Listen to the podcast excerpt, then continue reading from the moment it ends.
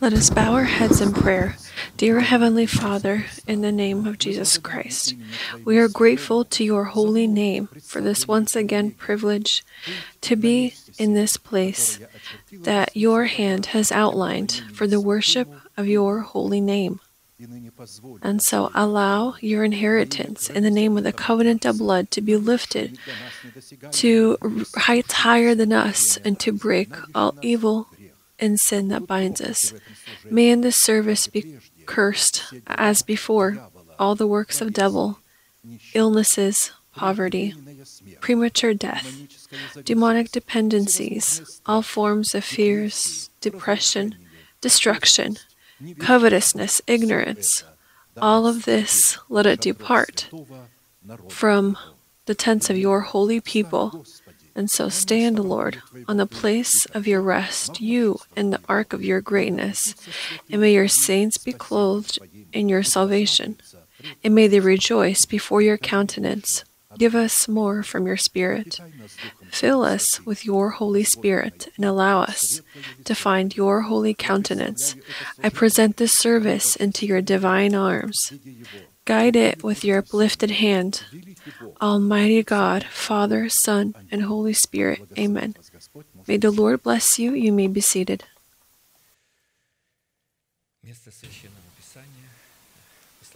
The place of Scripture Ephesians chapter 5 verse 1, a letter of apostle Paul. Therefore be imitators of God as dear children.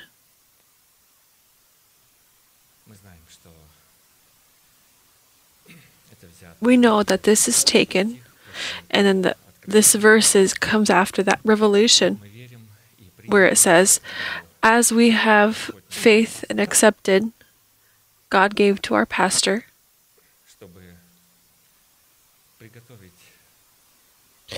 in order to prepare his saints to meet with him.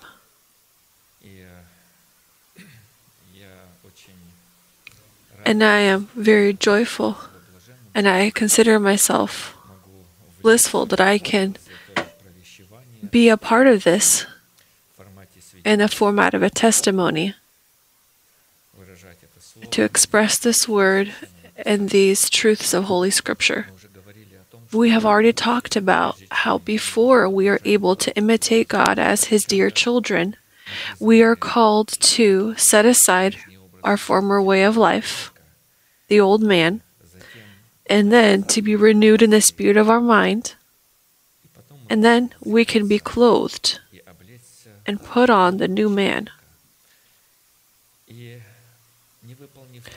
And not having fulfilled these actions, these revelations, then we do not have the opportunity to move forward or to even come close to what we will talk about today. But I believe that we have already done this. In our majority, we have set aside the former way of life of our old man. We have renewed our thinking with the spirit of our mind and we are clothed into the new man. Studying the clothing of ourselves into the new man, we discovered this process in seven components, each of which, which finds its expression and definition in Scripture. When we see the number seven, this always points to a fullness. There could be five points, ten points, fifteen. But the number seven points to a fullness.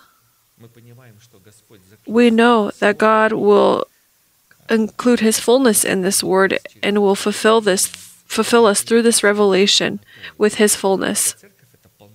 Because the church is the fullness that fills all in all, and God will lead her to perfection and fulfill this through certain revelations that are contained in the number seven. Therefore, these points could be more or less. This doesn't have a great meaning.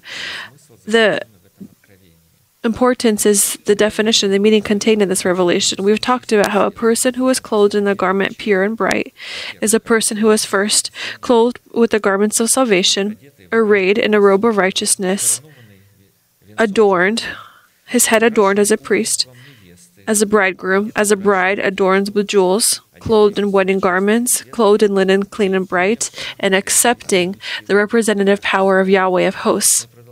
We are continuing to dwell and abide in and circulate the second point what it means to be clothed in the garments of righteousness. What this means, in fact. The dignity of the new man expressed in the garments of a bridegroom and bride of the Lamb is the dignity of a king, priest, and prophet. And these are in the garments of, of the bride. For God to clothe a person in the garments of righteousness, he has to fill the conditions of discipleship expressed in active humility. The place of scripture, 1 Peter chapter 5, verse 5. Likewise, you younger people, submit yourselves to your elders. Yes, all of you must be submissive to one another and be clothed with humility, for God resists the proud, but gives grace to the humble. So, disciples of Christ, the position of discipleship, a person who desires to be taught, who searches for humility. God offers a condition. You will find this opportunity and this ability to humble your wisdom or your mind having been found in the order of God, in the church of God, that highlights his order. The ability to know the mind of the Lord in order to, to judge his intentions, and then in this manner be clothed into the new man in the subject of garments of righteousness, is contained in the ability and the opportunity to know the ways of the Lord in cooperation with his mercy and his truth. According to Scripture, we are called to know the mind of the Lord. And in this way, through the knowledge that God reveals through his paths, we have the opportunity to be clothed into our new man. Here, this word, our own, I want to place your attention to this. I cannot help you in this and you can help me in this. This has to be my fruit, my new man. I accept the seed, I grow it, and then I am able to be clothed into this truth, into this revelation, and into this new man who is according to the image of him who created him. I can be clothed in him as a fruit as as fruit. Therefore each of us concentrates on their inner inner man. Because from there we will have the opportunity to be clothed. And no one is able to do it for us. Sometimes they say i'll come to pastor he'll pray and god is going to help me. People think well god will help you for you to be begin to grow this in yourself. This will be the help of the lord. Yes pastor will pray. Saints will bless you. I will be blessed. I endure some kind of comfort, but if I do not, am I not? If I'm not focused on on growing this fruit in my essence, then I won't be able to be clothed in it, and this will perhaps become a portion of my brother, my wife, another person, another holy person. And then when the rapture will come, one is taken, the other one is left because that one that is left was called to be clothed in the garments of righteousness, but was not. Psalms 85, verses 11 through 14. Mercy and truth have met together, righteousness and peace have kissed. Truth shall spring out of the earth, and righteousness shall look down from heaven. Yes, the Lord will give what is good, and our land will yield its increase. Righteousness will go before him, and shall make his footsteps our pathway. It is these two virtues in the subject of divine mercy and truth that yield the paths of the Lord. They are the fundamental discipline and standard according to which are called to flow the relationships of cooperation of the chosen remnant of God with God and God with his chosen remnant. Hosea chapter 14, verses 6 through 10 says, I will be like the dew to Israel. He shall grow like the lily and lengthen his roots like Lebanon. His branches shall spread, his beauty shall be like an olive tree, and his fragrance like Lebanon. Those who dwell under his shadow shall return. They shall be revived like grain and grow like a vine. Their scent shall be like the wine of Lebanon. What have I to do any more with idols? I have heard and observed him. I'm like a green cypress tree, says Isaiah. Who is wise? Let him understand these things. Who is prudent? Let him know them. For the ways of the Lord are right. The righteous walk in them, but transgressors stumble in them. According to these words, it follows that the paths of the Lord that are shown in the cooperation of his mercy and truth are the ways of righteousness and justice upon which God conducts his judgments and reveals his retribution. Know the ways of, by knowing the ways of the Lord, we will participate in the judgments of God, which is the honor of all the saints. Because of which the righteous are given the right and the powers to walk along these paths in order to fulfill the judgments or the justice of the Lord, whereas the transgressors fall on these paths because they stumble on the discipline of curse and blessing, which yield the justice of the Lord on the, his ways of mercy and truth as it is written, Psalms 95, verses 10 through 11. For 40 years I was grieved with that generation, says the Lord. It's a people who go astray in their hearts, and they do not know my ways, so I swore my wrath, they shall not enter my rest. We remember how the Lord had sworn, he said to Moses. This was his discussion with Moses, and Moses in these paths. He had passed along the wisdom of the heart of God to the people. The Lord swore in his wrath, and he said, All of those who had grumbled and who went astray, not one of them will enter, because they did not know my ways. And I swore that they would not enter my rest. So this person will not be a partaker of the covenant of peace or the covenant of rest. In fact, the image of the cooperation of mercy that has come from heaven to truth that comes from the ground is the image of the cooperation of the faith of God and the dissolving of the faith of God in the heart with the faith of man expressed in obedience to the faith of God. As we hear all the time that the faith of God is the commander, it's the representative, it's the generalismus, it's the main person in the army, whereas the faith of man is a soldier the soldier that must obey himself and submit himself to the word. You know, we must make this decision deep in our hearts when we don't have, uh, when our emotions are, I don't, when we say, I don't feel like I need to do this, or I don't feel like I want to do this. I must simply submit myself. Do you remember that uh, pro- the parable of the two sons? When the father says, "Go and go work in my vineyard," he one says, "I will go." Then all of a sudden. Then all of a sudden, he loses these feelings of des- of desire to work, and he says, "I'm going to waste my time. I'm going to go work," and he went off. The other son, the Lord says to him, "Go." and he showed his stiff neck. When we discover that we have a stiff neck, we don't need to be scared. We need to humble it with certain actions. I will stand and go and I will fulfill. And whether I want to or not, I will do so. And it says that this son, he had thought deep within his heart and he had repented in his stiffness and he went and did it. And Christ asked, Who fulfilled the will of the, fa- the, will of the Father? I'm, again, I'm talking about myself first and foremost because by nature, I need to meditate surround those that surrounded me always laughed. I remember this one instance when I was four years old, and there was a fight outside, and my older brother and sister were hit. There was a big boy that was hitting them, and the father is telling me, "Why are you so?" No, you didn't didn't go and protect them, but you stood there observing, thinking. They were hitting your siblings one way and the other way. And I remember this event and I thought, should I, should I not? Well, why should I go into this porridge and, and place myself in this situation?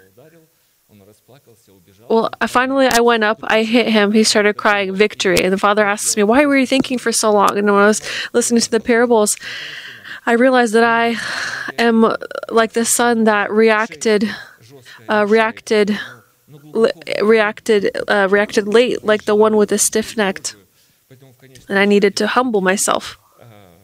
Therefore, we need to make that decision and to fulfill, independent of how we're feeling. And when I began to be zealous for God, I always thought there is a call. Pastor, for example, calls, or in another church that I was a part of, goes up to the altar. People would go up; they were crying, and and I thought, how can I, how can I start crying? And I realized that I need to repent, and I'm incorrect. Well, then how can I demonstrate these emotions or these tears? And I just couldn't do it. But the thing is, in emotions, emotions can carry us either one way or another but we're talking about in the deeper in the deeper inner decision. Therefore we decide to follow the lord fulfill his will independent of our emotions. And this points to the fact that we are his soldiers in his army. We have decided to submit ourselves to submit our faith through obedience to the faith of god and begin to fulfill his statutes independent of what prices will be poured out in Having been clothed into the image of the new man in the image of the garments of righteousness, we, through the proclamation of the faith of our heart, these are that those words that were accepted by us. They have dwelled there, they abide there, and then we be then the time comes. And to everything there is a time and a reason. There is a time to then proclaim these words. God says, proclaim, speak, take, that this time has come. And we are clothed to the proclamation of the faith of our heart, to the righteousness of the faith of our heart. Defining what the paths of the Lord are for us that yield the cooperation of His mercy with His truth, we, according to the book of Job, chapter 29, verses 9, saw seven components. First, it is the opportunity to give God the opportunity to protect us, and we have this opportunity. It's the ability to walk in His light, the ability to have communication with the Almighty, the blessing in the children that surround us, walking along the paths that are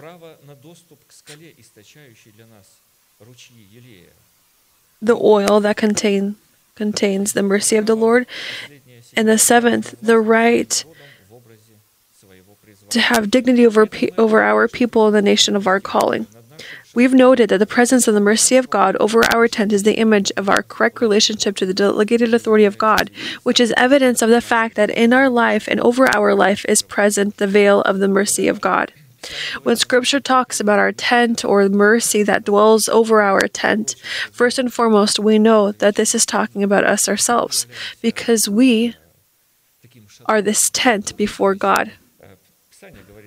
Scripture talks about when this house falls, we have a promise that we are going to be clothed into an everlasting house.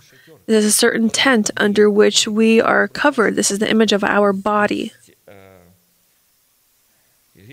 We are talking about us first and foremost.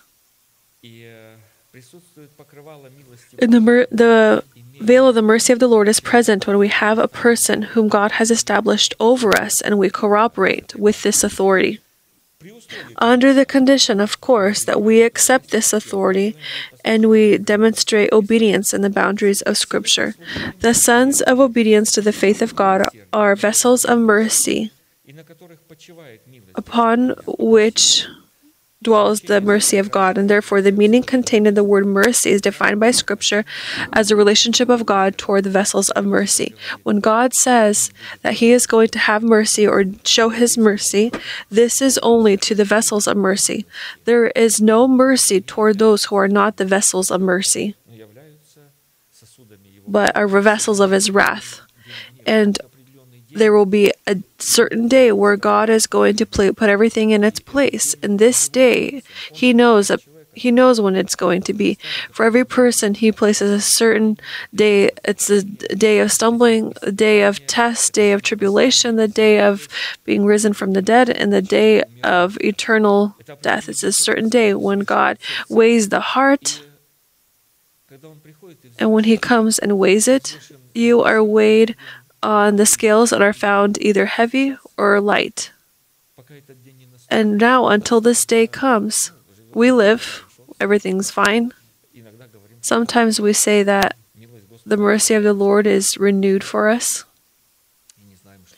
and we don't know that perhaps our actions are leading us astray.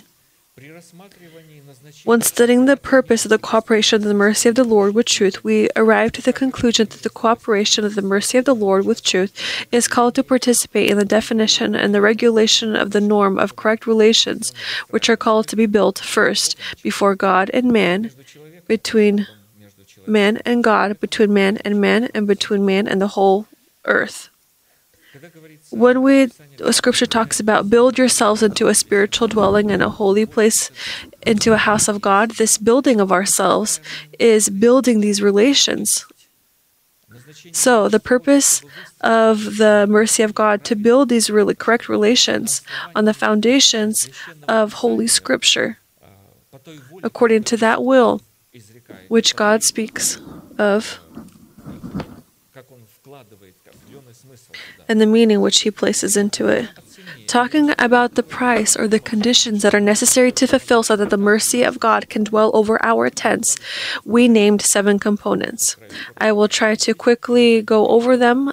Uh, and then we'll pa- we'll go on to the result of the mercy of the Lord dwelling on our tents. First, for the mercy of God to dwell over our tents, it is necessary to not make idols for ourselves nor any carved images. Deuteronomy chapter 5, verses 8 through 10. You shall not make for yourself a carved image, any likeness of anything that is in heaven above, or that is in the earth beneath, or that is in the water under the earth. You shall not bow down to them nor serve them, for I, the Lord your God, am a jealous God, visiting the iniquity of the fathers upon the children to the third and fourth generations of those who hate me, but showing mercy to thousands, and those who love me and keep my commandments. So the anger of the Lord rises when the people that are called by his name begin to create for themselves some kind of carved images or idols for that purpose to worship it. You know, carved images, a person uses his imagination in order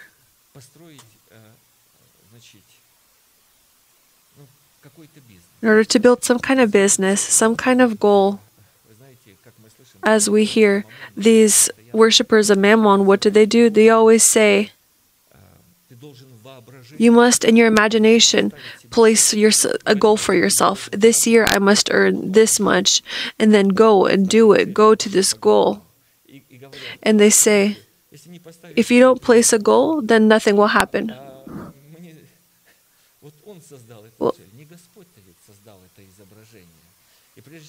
before creating some kind of imagination. You know, people are different. Someone imagines things on an earthly level, sometimes a person creates certain imaginations and strive toward them to worship them. And these are carved images. The Lord from the very uh, beginning said that this is forbidden. It's interesting that these blind leaders and those who follow them, how easily they are caught on this. You know, when I had for the first time read this book, I forgot what it was called. I began to read it and I saw all of a sudden that it is not tied to scripture at all. And it's written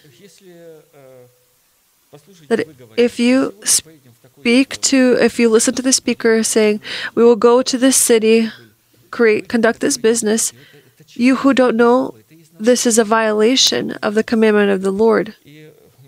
And one person from our church who is not among us anymore he said, Dima, if you don't place a goal for yourself, nothing will happen. You must place a goal for yourself.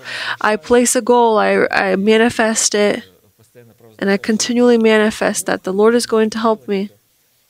I listened to him, and then all of a sudden, my my inside my insides did not agree. I realized you're not supposed to do this. You can't create these kind of carved images.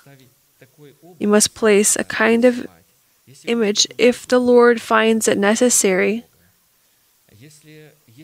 If this is part of His will, if He favors to me, then the Lord, if it is pleasing to you, then that, that which I am going to do, fulfill my heart with joy. And that's it. You don't just need to have this kind of uh, demonic strive to certain goals.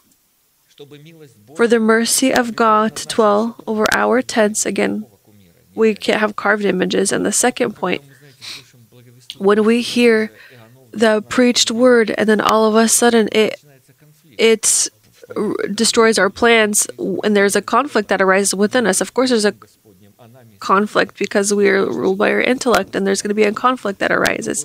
And then we're going to say, well, Pastor, I, I, he doesn't like me. When I come to church, he speaks everything about me ill. Remember one of the kings when he went out to war in scripture with Jehoshaphat, with the king of Judea? He says, Call the prophets. What are they going to say? to go or not to go? Let's ask the Lord. And then there were a hundred prophets. Everyone prophesied as one. Go, the Lord will be with you. The king, there will, you will be successful. Just like the worshippers of Mammon who are walking right now as stars that go from church to church, and it's strange enough that they are accepted there in churches, and they are allowed to the altar, to the holy place, and to the pulpit, and they are given the opportunity to express these demonic ideas.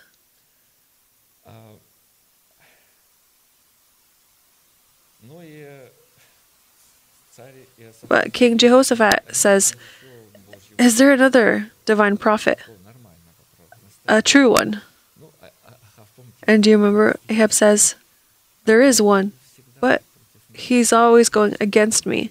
Whatever I say, he's always against. He's going to ruin all my plans. As soon as I decide for myself, I will go there, I will do this, I will do that, I will create that profession, I will do this, do that. All of a sudden, he, he flips it upside down.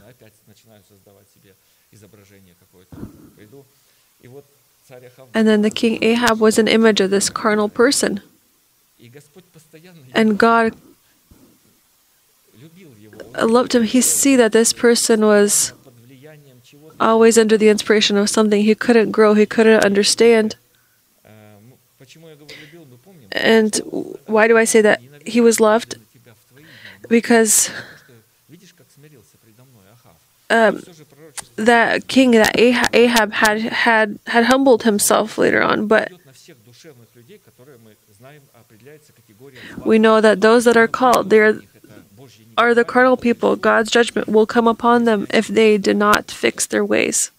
It says, There is one prophet, Micah. Micah comes. Go, king. Just like the other said, go and do it. when I go to pastor with some kind of question, and there's something, there's some turmoil in my heart, he says, Go and do. And I start to worry. Maybe I need to ask 100% Did I hear the Lord correctly? Remember, the, the king Ahab says, I sw- Please tell me the truth. When we meet with the prophet of God in our heart, we must prepare ourselves, Lord, tell me, speak to me the truth. Whatever this truth may be, I need to fulfill it and I will fulfill it. You know, when we come with this kind of heart to our pastor during an appointment, of course, we are going to receive specific word of God. And Micah had said, I saw all the Israelites that were sheep that were astray. They had no shepherd. And this prophecy was fulfilled. It says, Take this prophet, put him into the pit, and people say, In this church, it's difficult. It's difficult to find ourselves in the church. It's easier in another church. They think that they place the prophet of God in a pit. We're going to leave and go to another church, but this is a question of time in that other church, people they say, "Go, go! You will be successful. Good, good, good." Well, okay, this good will be verified and checked by God. And when God does check, we will not envy these people. Second, for the mercy of God to dwell over our tents, it's necessary to not uh, to not touch any of the things that are accursed by God. Deuteronomy 13:17 So none of the accursed things shall remain in your hand that the Lord may turn from the fierceness of his anger and show you mercy have compassion on you and multiply you just as he swore to your fathers. Again, we are talking about our tent. We are talking about how we're talking about tithes, about what is hallowed unto God, that which is accursed to God, that which we must not touch, that which is hallowed unto God, found in our control, just like our bodies, first and foremost. We are hallowed unto Him. I want to do something for myself, change something on my face, do this and do that procedure. Today, people change their genders even. How, how how disgusting this is, but they, um, young women, come out, and I saw in Poland, they go and protest against the authorities of the Catholic Church. They say, We want us to do abortions whenever we want to, and our body belongs to us. You and the government and church are not authorities there. Don't, my, it's my body, I can do whatever I want. Well, no the bo- body is not ours. For holy people, this 100% our body is not ours, it is th- the Lord's. I cannot, with my body, do as I please with it, but as the Word of God guides me to and then the mercy of God will dwell upon me. For the mercy of God to dwell over our tents, it is necessary to make the decision to place a goal for ourselves, in any circumstances to turn to the Lord and not to the power of our own intellect. Ezekiel 28 6 and 10. Therefore, thus is the Lord God, because you have set your heart as the heart of a God, you shall die the death of the uncircumcised by the hand of aliens, for I have spoken, says the Lord God,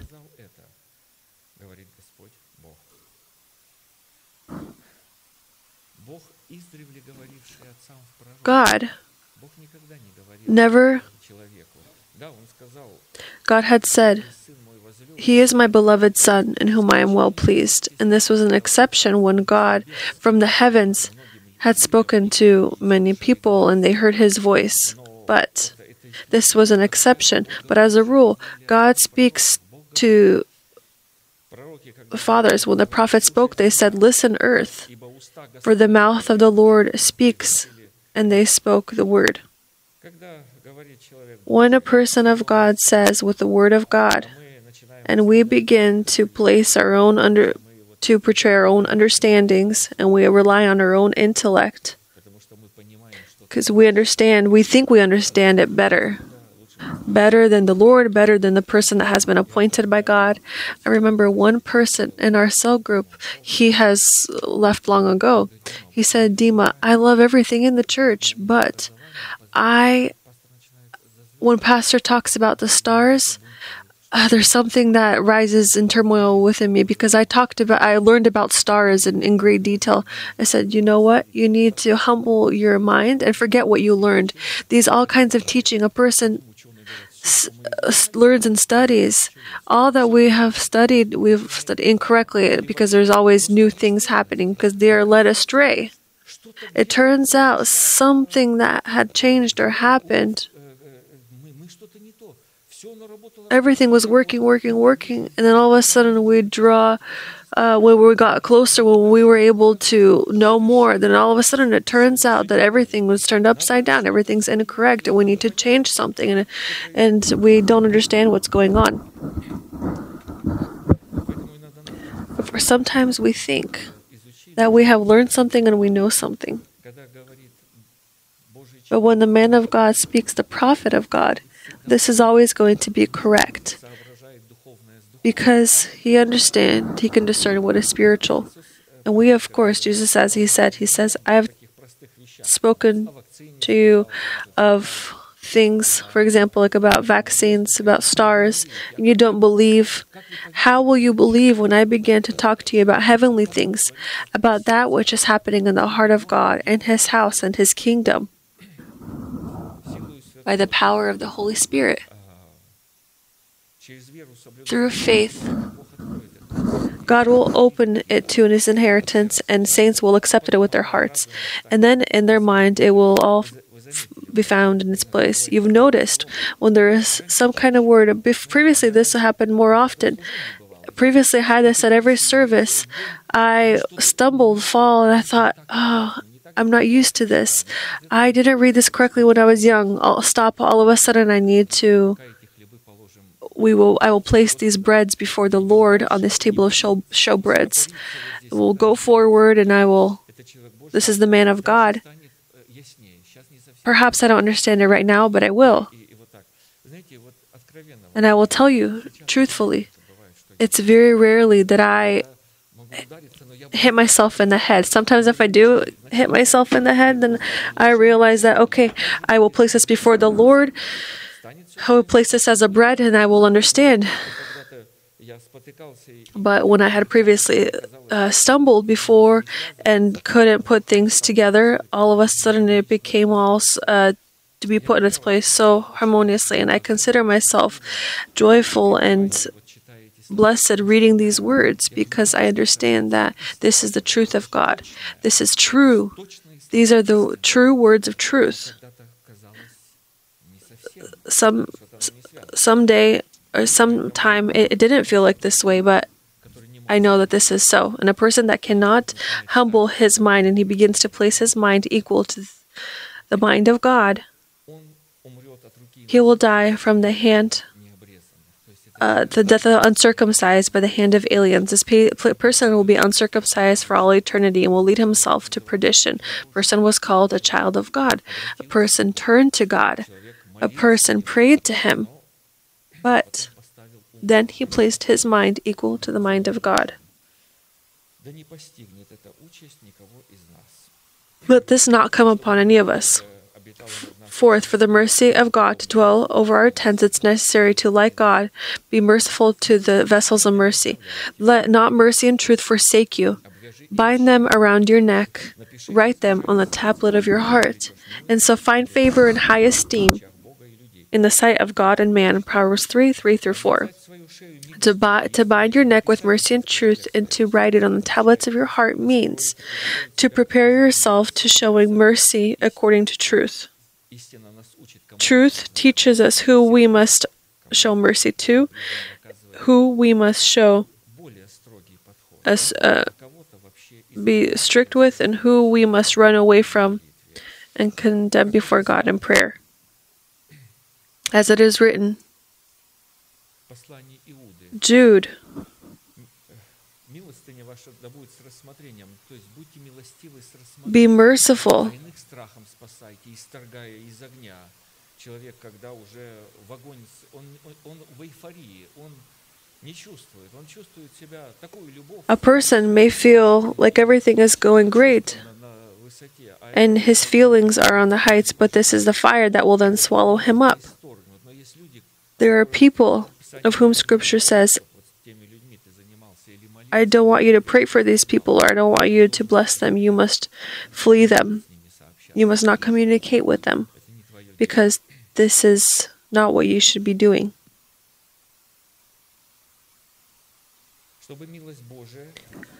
For the mercy of God to dwell over our tents, it's necessary to not boast of the flesh, but to be grateful for the cross of the Lord Jesus and to praise the cross of the Lord.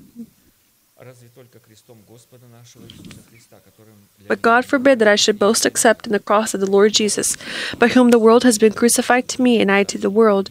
For in Christ Jesus neither circumcision nor uncircumcision avails anything, but a new creation. And as many as walk according to this rule, peace and mercy be upon them and upon the Israel of God.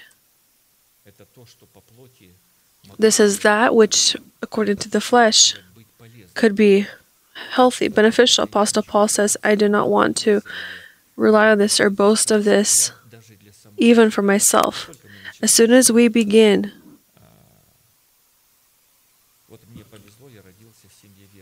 well, I'm lucky I was born in a family of Christians. You know, it's difficult to say if you're lucky or not, or fortunate or not. You know, there are different kinds of Christians. And sometimes this is stumbling. If you're in the family of believers, Perhaps you're in the position of an older brother, you never went off, and the other one went off. It's easier for him to return back. Christ said, You a noble people, they are going before you into the kingdom of heaven. The have opportunity to return to God. For the mercy of God to dwell over it. Hence, it's necessary to sow ourselves in righteousness and reap in mercy. Reap in mercy. Sow for yourselves righteousness, reap in mercy. Break up your fallow ground, for it is time to seek the Lord till He comes and rains righteousness on you. Hosea ten twelve. 12. To sow for ourselves righteousness is, by accepting the messenger of God and hearing his word regarding justification, to implement into our conscience the definition of righteousness according to faith in Christ Jesus.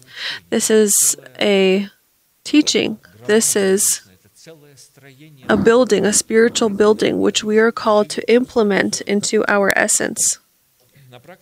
In practice, this is to meditate upon what we have heard, which means to submit ourselves to what we have heard, to proclaim as our inheritance which God has placed on our accounts in Christ Jesus. As Pastor oftentimes says, who God is for us in Christ Jesus, what God has done for us in Christ Jesus, and who we are for us in Christ Jesus, and what we must do to enter into this inheritance э, пред Господом. А новина впервые And the fallow ground, распахивайте у себя новину. Это земля, This is the land in the subject of those spheres in our life that have not yet felt the mercy of God upon them, but which are prepared to accept the seed of the mercy of God and the seed of righteousness which is given in salvation. распахивание такой новины, And- This is possible only in a strong city in the position of an organized partaking to the Church of Jesus Christ. And there are many places of Scripture that talk about this. So when we go into the house of the Lord, this central moment, we are called to prepare our heart, to prepare this ground to prepare the soil of our heart so that the seed can follow into it and it can be easily grow. Because if the uh, ground is rocky, we know that we remember from scripture, it tries to enter in, but then it will die off. If there are tears, if there are other things, there's there's an unsuitable land. We must we must make it soft. We must Make our necks soft, right? Not be stiff necked. Lord, I resisted your words. I no longer will. Today I am going to service. I am going to accept your word. This means to to fallow and to till the ground. For some people, this this fear is fallowed. He has gotten used to this. He does this, but for others, this is not the case. And we say, Lord, you are going to speak the promise right now. And I am certain that each there will be something something that is spoken for me.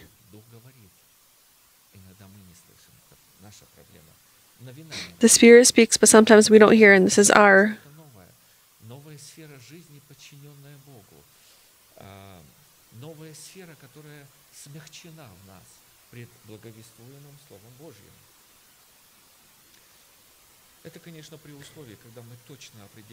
This is under the condition that this place is the Lord and this church that from which the messenger of God speaks as a messenger of God. Seventh, for the mercy of God to dwell over our tents, it's necessary to fulfill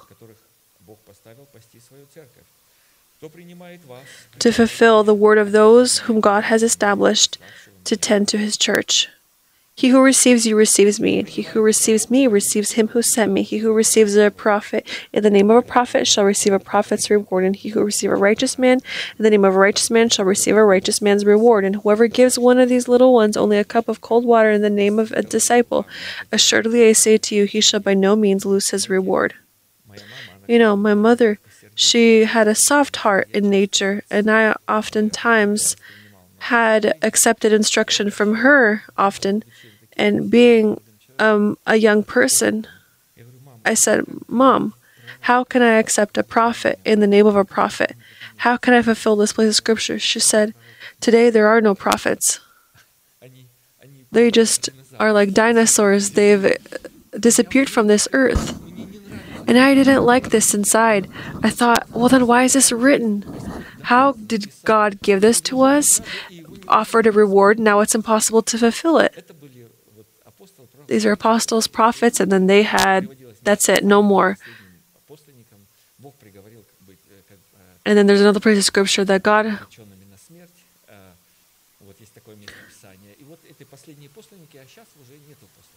That there are no. And I found myself outside of these chains. I thank God. Sometimes our, my mom, father, that love us more than their life. They take us and they catch us in the snare. And our mission is to be rid of this. Merciful is God who delivers us from these snares. And so we are going to talk about.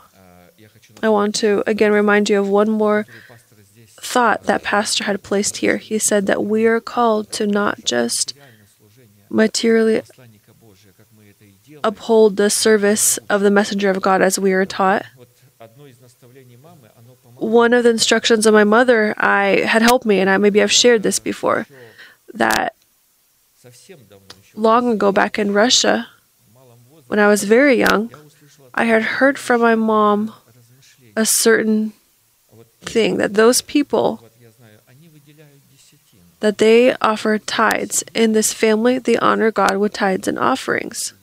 This was among those who were uh, under the Sabbath. I said, Mom, do we not? Do we not offer tithes? Well, we don't have enough. We have a large family. We don't have enough money. And there was always this, always not enough. We, we sacrifice for the Lord, she said, but we can't, we can't offer tithes. And she with lust said, or she with desire said, in that family, they do honor God. And this seed, in a very I was perhaps eight years old at this time. At that time, it had fallen in my heart. It had fallen, and that's it. I remembered this expression of my mom. And then, when I saw for the first time being found in another church, I found the first, I heard the first sermon about tithes. I, I was exploded inside. I thought, doesn't matter what church I'm a part of, this does not matter. все это безвозвратно. Знаете, эта дорожка как бы была протоптанная уже, поэтому было легко it was easy for me to accept this word это слово.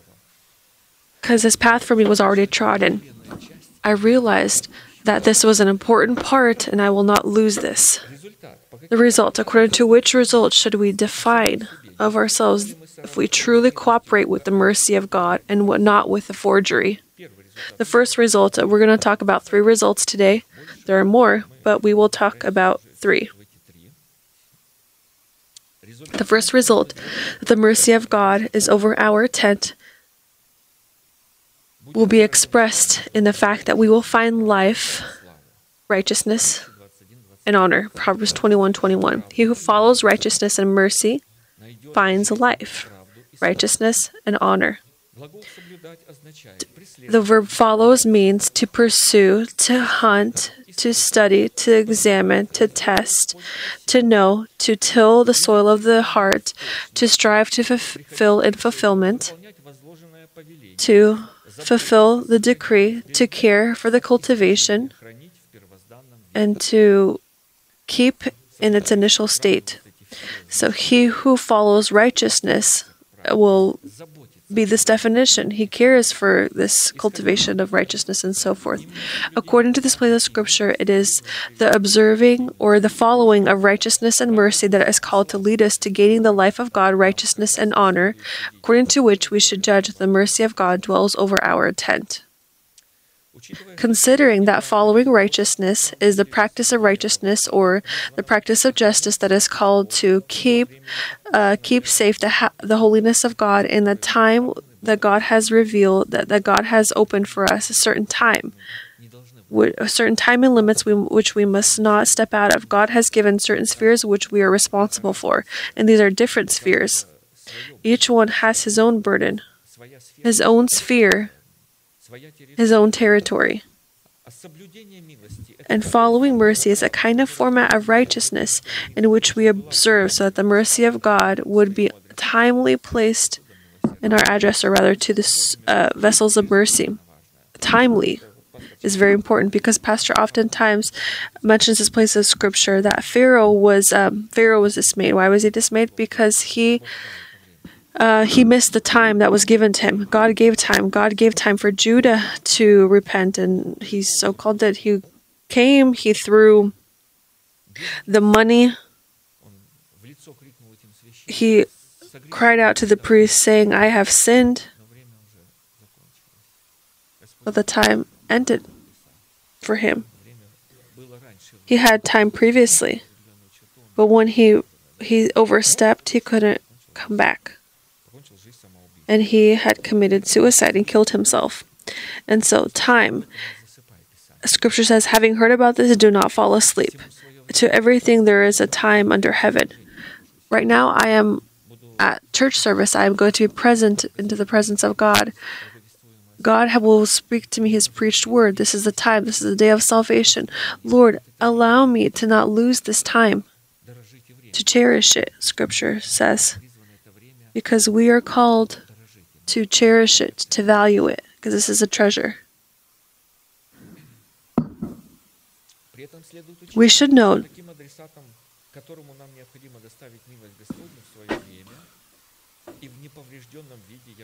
we must address the mercy of God to us ourselves, and then all of those who are found under our responsibility. Lord, bless my wife, bless my children, bless my job, and so forth, but me.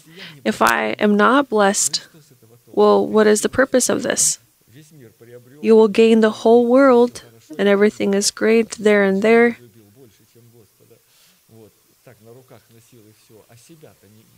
But if you have not loved yourself according to Scripture correctly, if you have not turned this mercy upon yourself, and first and foremost, again, we're talking about ourselves, and then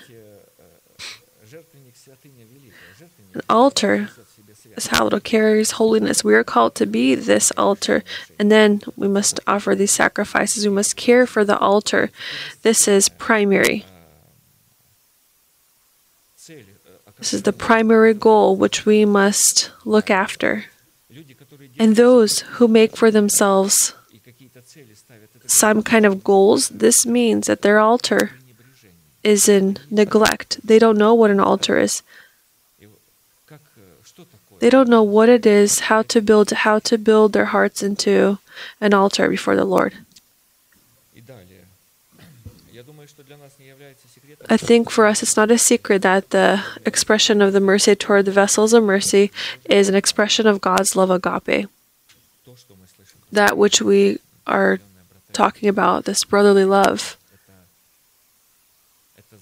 this is the deposit, this is the evidence that we have come from death to life because we love the brethren.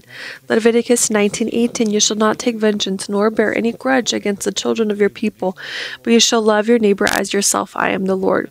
Sometimes we are ready to love all people in the world. We say everyone's great, but my brother, sister, wife, I don't know how to live with them. I don't know how to build a relationship with them, but in fact, something is wrong with me. Therefore, I can't build a relationship with him.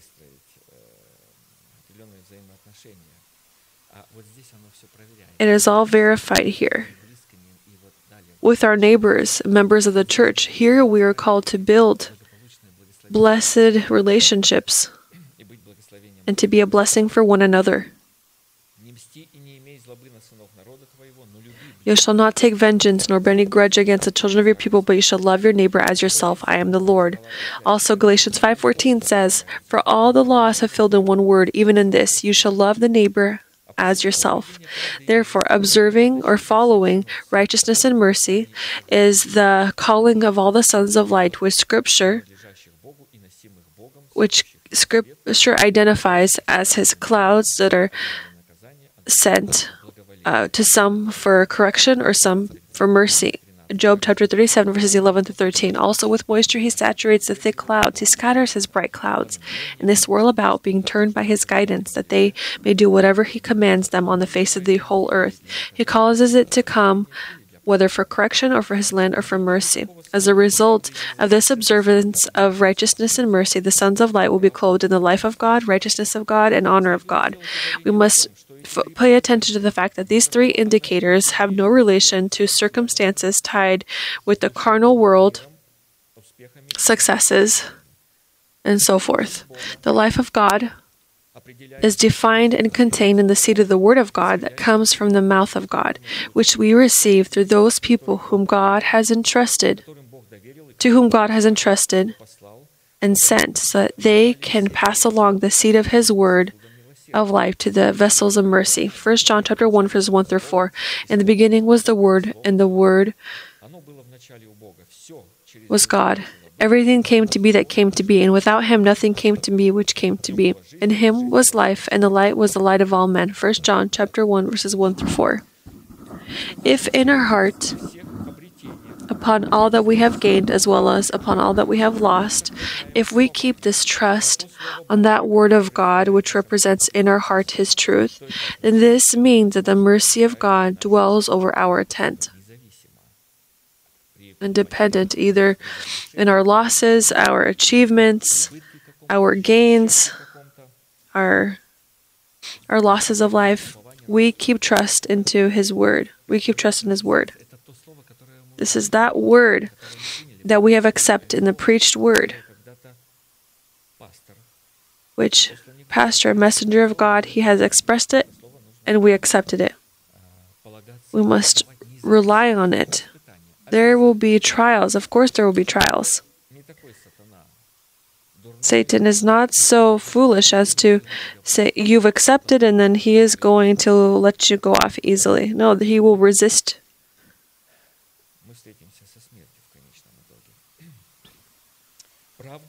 Да.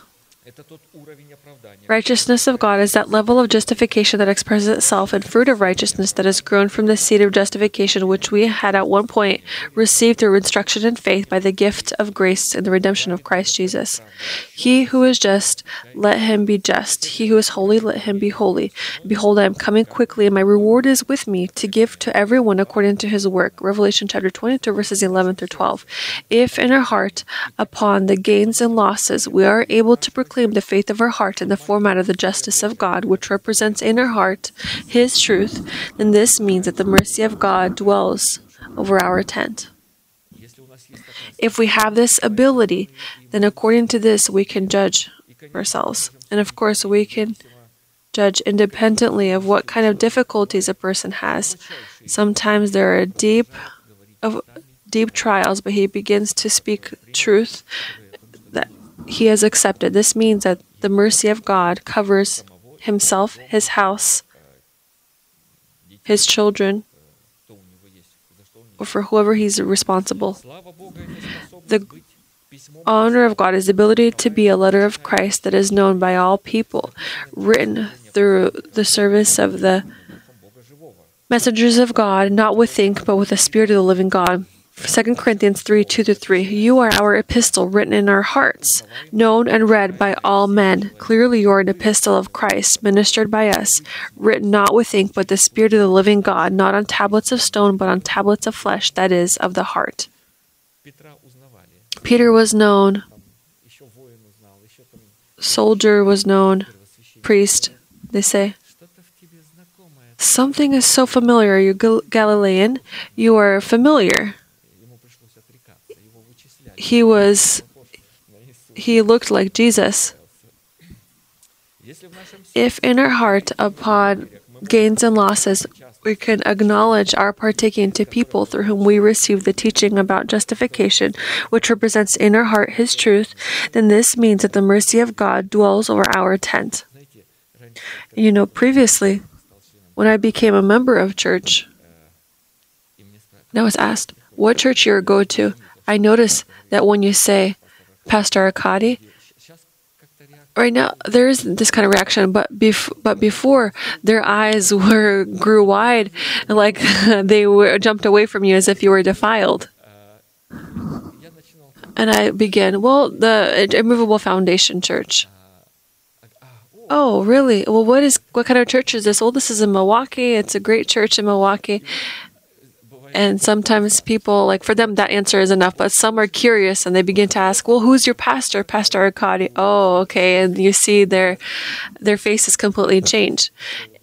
And, you know, I, I don't, um, I handle this so, so, so calmly and so proudly what kind of church I belong to. And I fulfill this and I see that the honor of God abides on me because I don't try to try to be lost, uh, try to hide who I am and where I am from. I say I am a member of this church and, and so forth. And the Lord is leading us to perfection and fullness. And soon, we will not be here on earth, and we will be gone.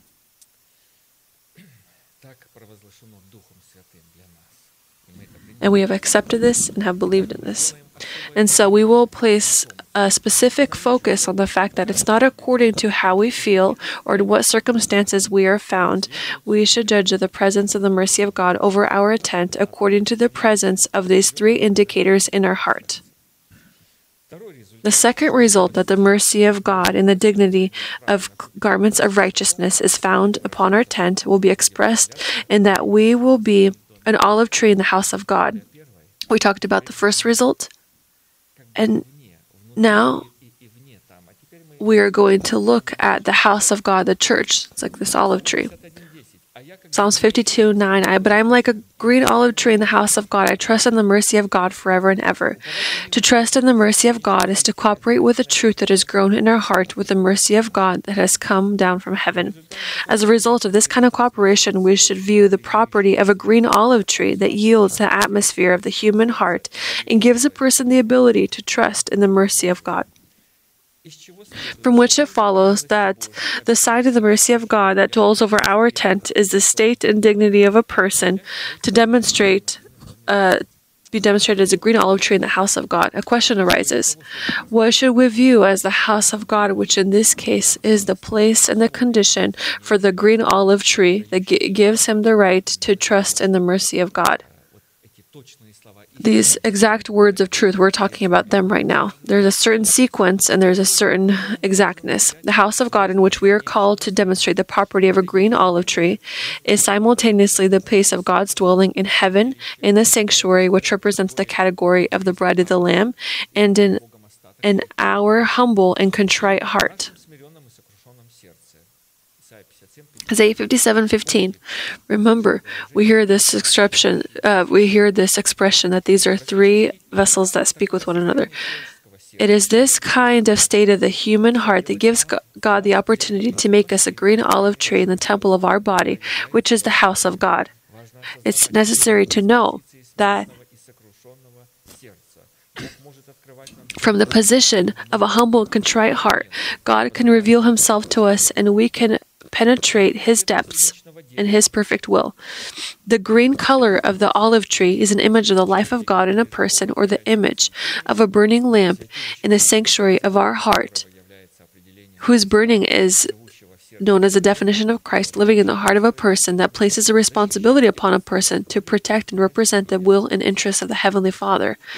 Next question Who does Scripture view as an image of the green olive tree, or who does Scripture define as a green olive tree? Green olive tree is a tree out of the fruits of which is uh, olive oil that's created which is called to serve as anointing upon the dedication of a person to God and the burning of the golden lamp in the house of God. We're talking about ourselves. If a burning lamp represents the life of God, in man or an image of Christ that dwells in a person, then a dimmed lamp due to a lack of oil in the vessel represents a person who has died to God, who has an outward appearance of godliness, godliness, but does not have the power of this godliness. When a person notices that his lamp begins to dim, then this is an opportunity for him to still do something. Perhaps to do to do something. But when the lamp diminishes with a person in his emotions and his if, if euphoria. He thinks that he is still burning. And this is unfortunate and a very unfortunate state that testifies that God has stepped away from this person. A lamp in the house of God is an image of the moon and the subject of our renewed thinking, which we have renewed with the spirit of our mind, representing in our spirit the mind of Christ and the subject of the words of God, engraved in our hearts by the Spirit of the living God. And therefore, renewed thinking in the image of the moon is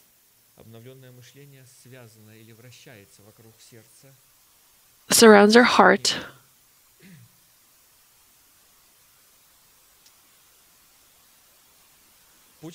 the soil of which is able to accept the seed of the word of every truth and grow it in the dignity of the fruit of holiness. Whereas the mind of Christ in our spirit, with which we have renewed our, the sphere of our thinking, is the sun in our spirit, which is called to rule our day in the face of our inmost person dwelling in Christ Jesus. If we can learn all of this and repeat it, this would be a blessing in our lives. Next question. What functions in temple of our body? is the green olive tree called to fulfill what properties and what functions? Revelation 22, 1 through 2. And he showed me a pure river of water of life, clear as crystal, proceeding from the throne of God and of the Lamb. In the middle of its tree and on either side of the river was the tree of life, which bore twelve fruits, each tree yielding its fruit every month. The leaves of the tree were for the healing of the nations. We're looking at uh, inside. This is where that river must be the river of life flowing from the throne of God and the Lamb is the Holy Spirit pouring out in his power and wisdom from the throne of God, erected into the sanctuary of our good heart. We must, when we're talking about a, God, a good heart, this is soft soil that must have an altar or sanctuary. He who believes in me, as the scripture has said, out of his heart will flow rivers of living water. But this he spoke concerning the Spirit, whom those believing in him would receive, for the Holy Spirit was not yet given, because Jesus was not yet glorified. John 7 38 through 39. The tree of life is an image of a green olive tree, which is our new man in Christ Jesus, that is called to offer fruits of righteousness or the fruit of holiness with which God which God feeds from. Song of Solomon seven thirteen The mandrakes give off a fragrance, and at our gates are pleasant fruits, all manner new and old, which I have laid up for you, my beloved. It turns out this is fruit for the Lord. You don't need to speak of this fruit to place it for as a showcase. You must keep it in your humble and contrite heart and to save it for the beloved. And so the mandrakes giving off a fragrance, or rather the trees, uh, the leaves of the tree of life in the image of the green olive tree are called to serve, that are called to serve for, as healing for the nations, is the life of, of resurrection that defines the dignity of the new man, called to spread into the spheres of the human essence.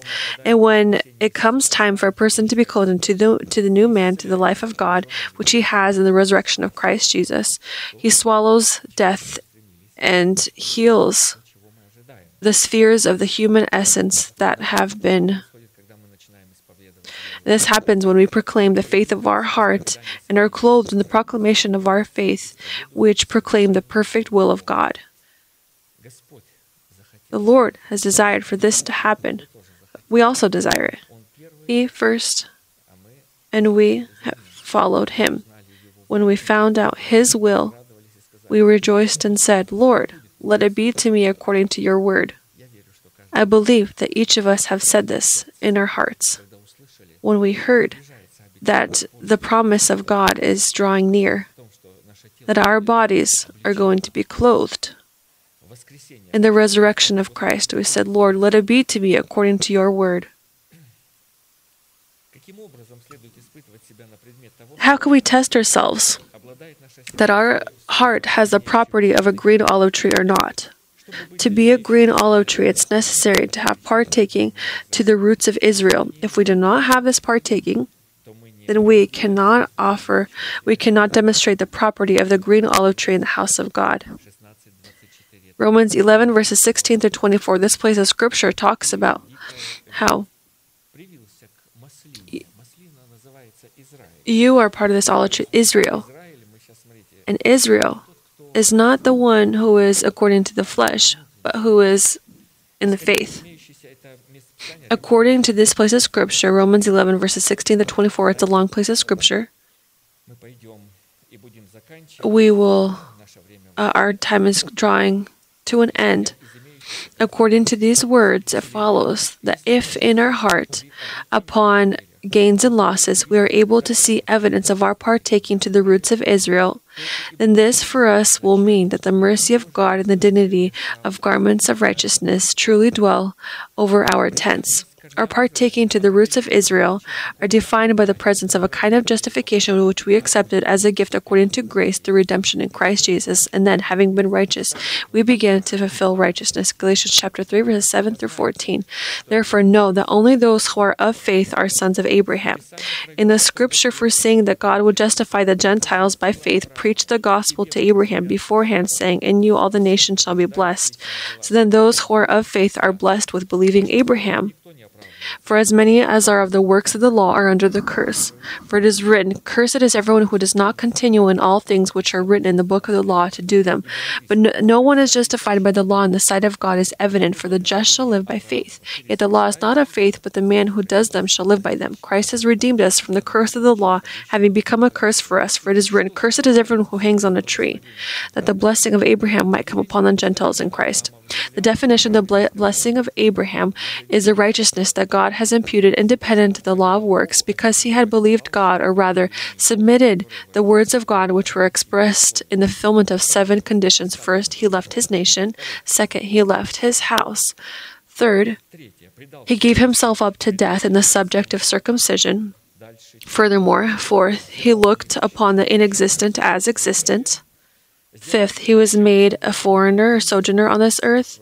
He brought his firstborn Isaac on the altar of God. And seventh, he awaited the city whose maker and builder is God.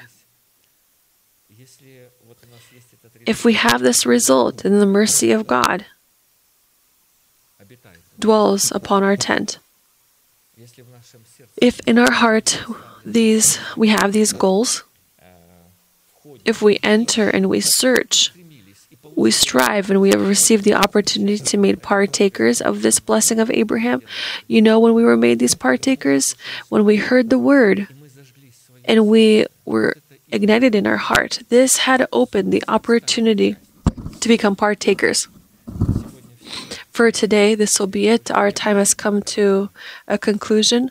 I was able to only go over two results according to which results should we define that the mercy of God dwells over our tents, that abides over our tents, over ourselves. If the Lord allows us, we will continue to immerse into this revelation further. And right now, we are going to pray so that these divine blessings, these words, can continue to be engraved in our hearts. Amen.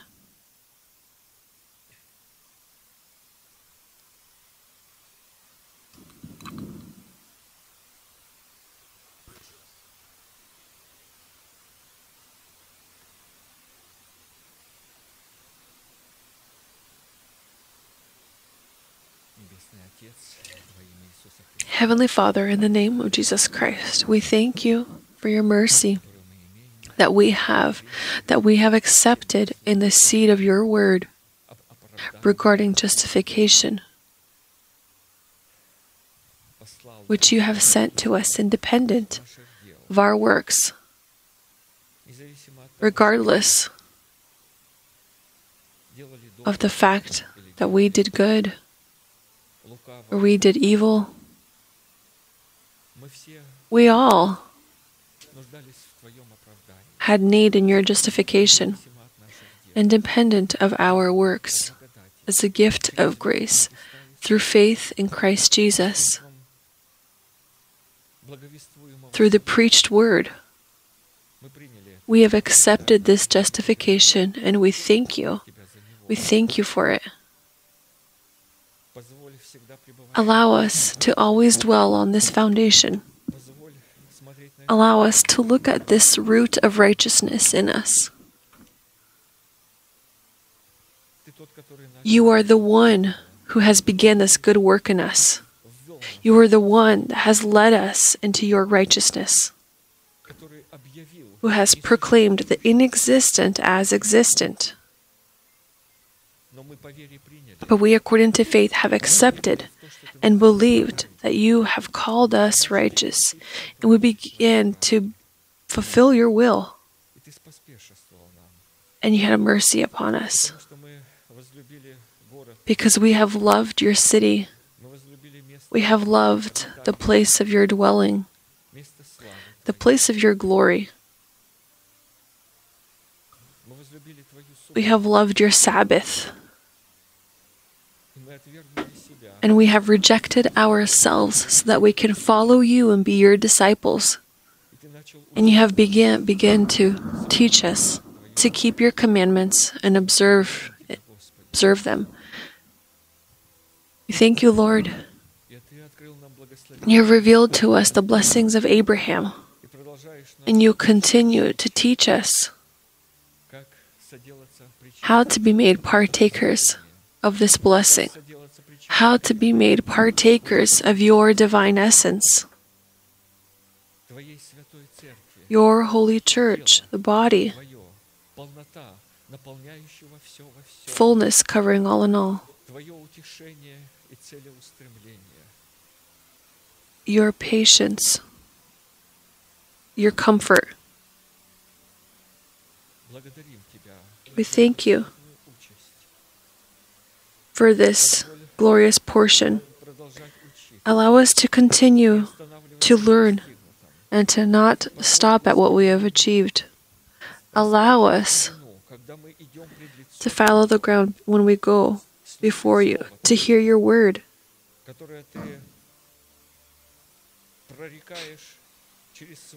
which you give us through your messenger upon this place allow us to have a softened heart, soil that is prepared, that is tilled. Allow us to keep our hearts from the penetration of every foreign and sinful thought, satanic thought, Allow us to protect our hearts from all things foreign,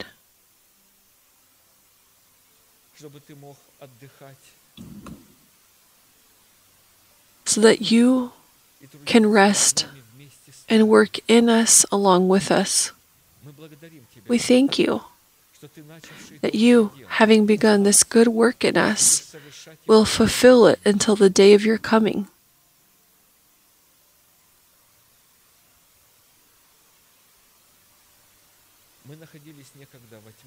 We were once found in darkness, walking as sheep with no shepherd.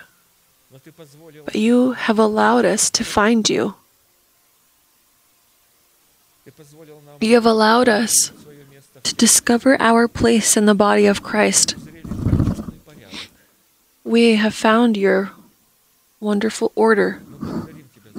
We thank you for this order and we tremble building ourselves in love.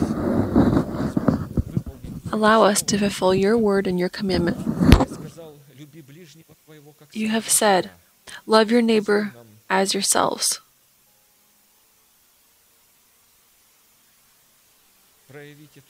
Allow us to demonstrate this love to which you have called us Allow us to demonstrate this love and brotherly love toward one another.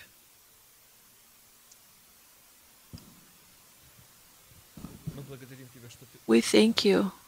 You teach us. You carry us upon your wings. You discipline your inheritance.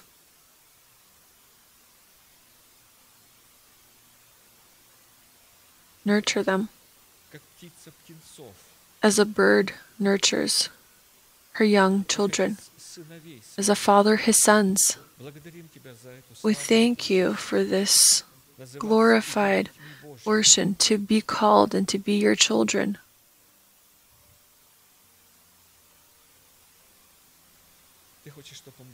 You want us to be in the image of the likeness of your Son, Jesus Christ. And we agree. We will fulfill this commandment you have said be perfect as your heavenly Father.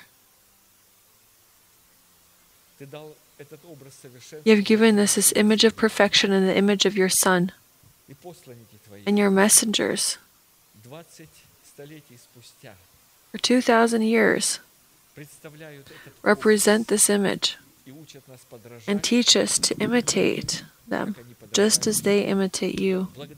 We thank you, Lord, for this opportunity to learn to be imitators, to be transformed. We ask you that we be clothed into our new man. For you have given us this word and it does not return to you until we fulfill that which you sent it for. You have given it to us. Allow us to cooperate with this word.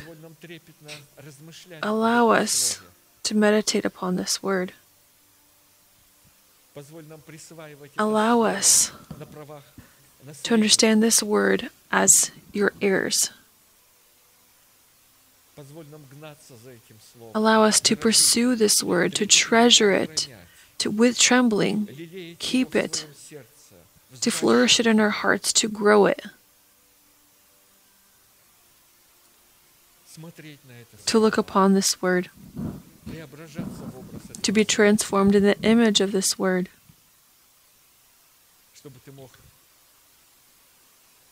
so that you can grow, grow this glory, this goodness, this triumph, and clothe us in the garments of righteousness. We are going to continue to rejoice. And we believe that you are leading us into your rest. You have said, Come to me, all you who labor. I will give you rest. We have discovered ourselves among those who are weary, who are weary with no knowledge of how to please you, and we have begun this search, and you have allowed us to find you. Fulfill your action. Fulfill by the power of the Holy Spirit.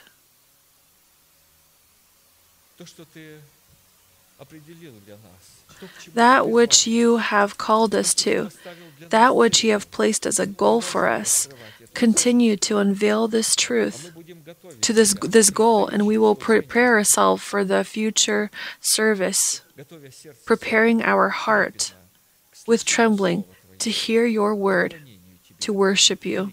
Almighty God, Father, Son, and Holy Spirit, Amen. Our Father in heaven, hallowed be your name. Your kingdom come. Your will be done on earth as it is in heaven. Give us this day our daily bread, and forgive us our debts as we forgive our debtors. And to do not lead us into temptation, but deliver us from the hand of the evil one. For yours is the kingdom and the power and the glory forever. Amen. And we will conclude with our unchanging manifestation. Now, to him who is able to keep you from stumbling and to present you faultless before the presence of his glory with exceeding joy, to God our Savior, who alone is wise, be glory and majesty dominion and power, both now and forever. Amen.